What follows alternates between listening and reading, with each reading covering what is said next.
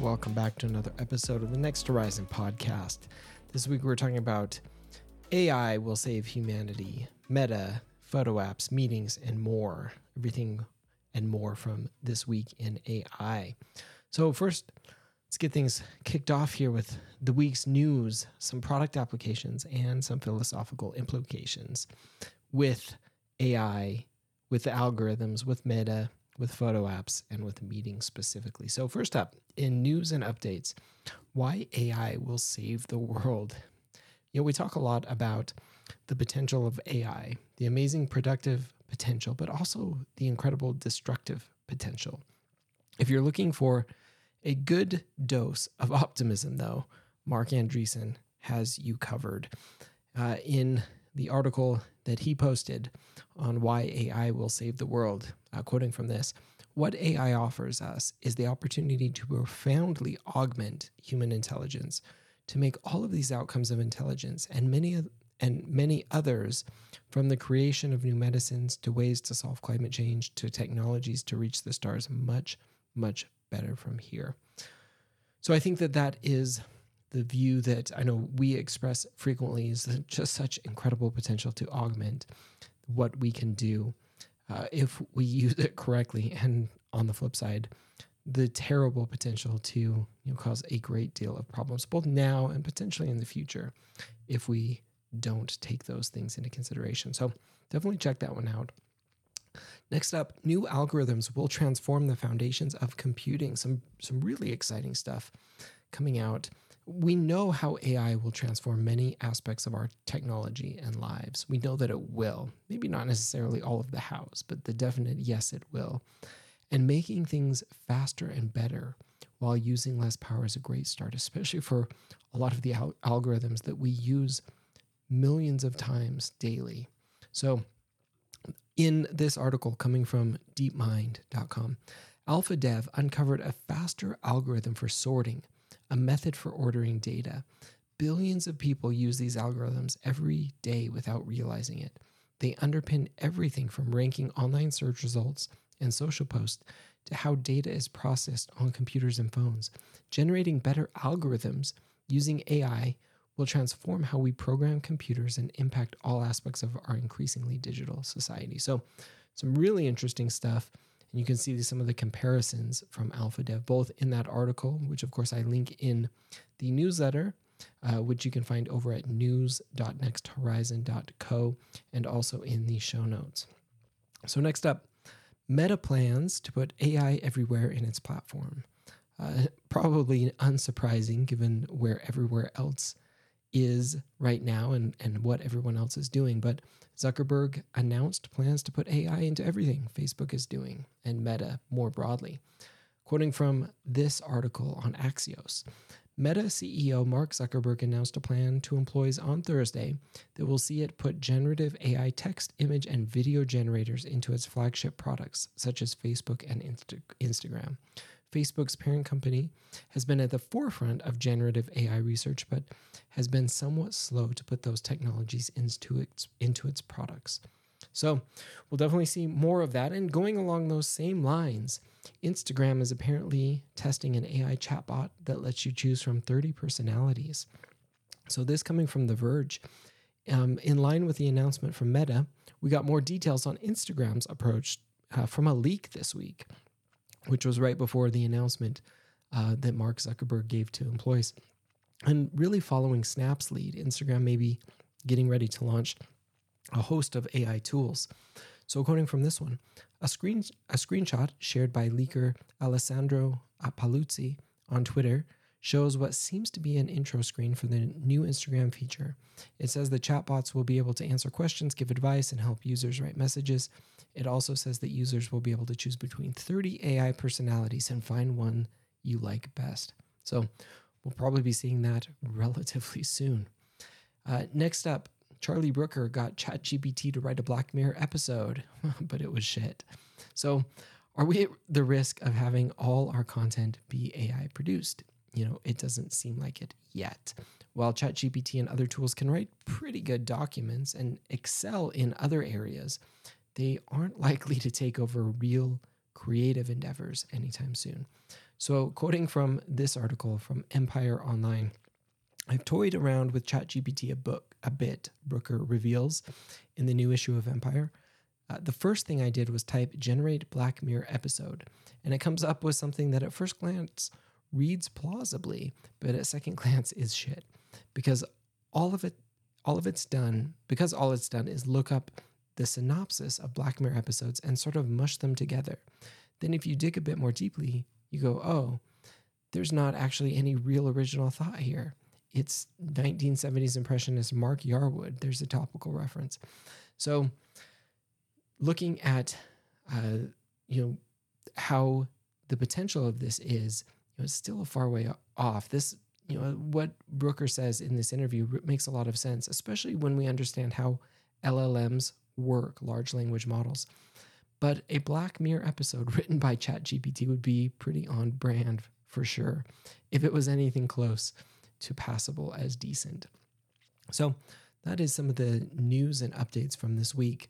Some useful tools and resources we've been going through each weekend and really exploring a number of the tools and some of the potential there. This week, I explored tools to help with photos.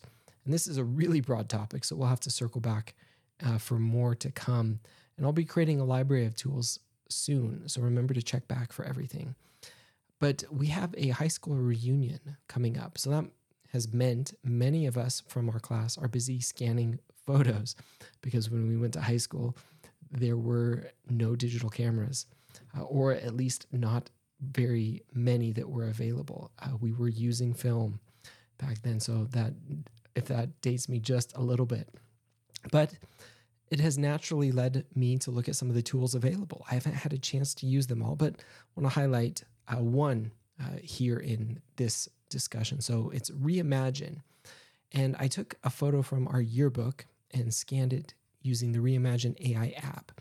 So scanned it in and then colorized it. And you can see if you check out the newsletter, uh, you can see some of those, which it definitely both sharpens the image and adds color, which is generally correct, which is really interesting.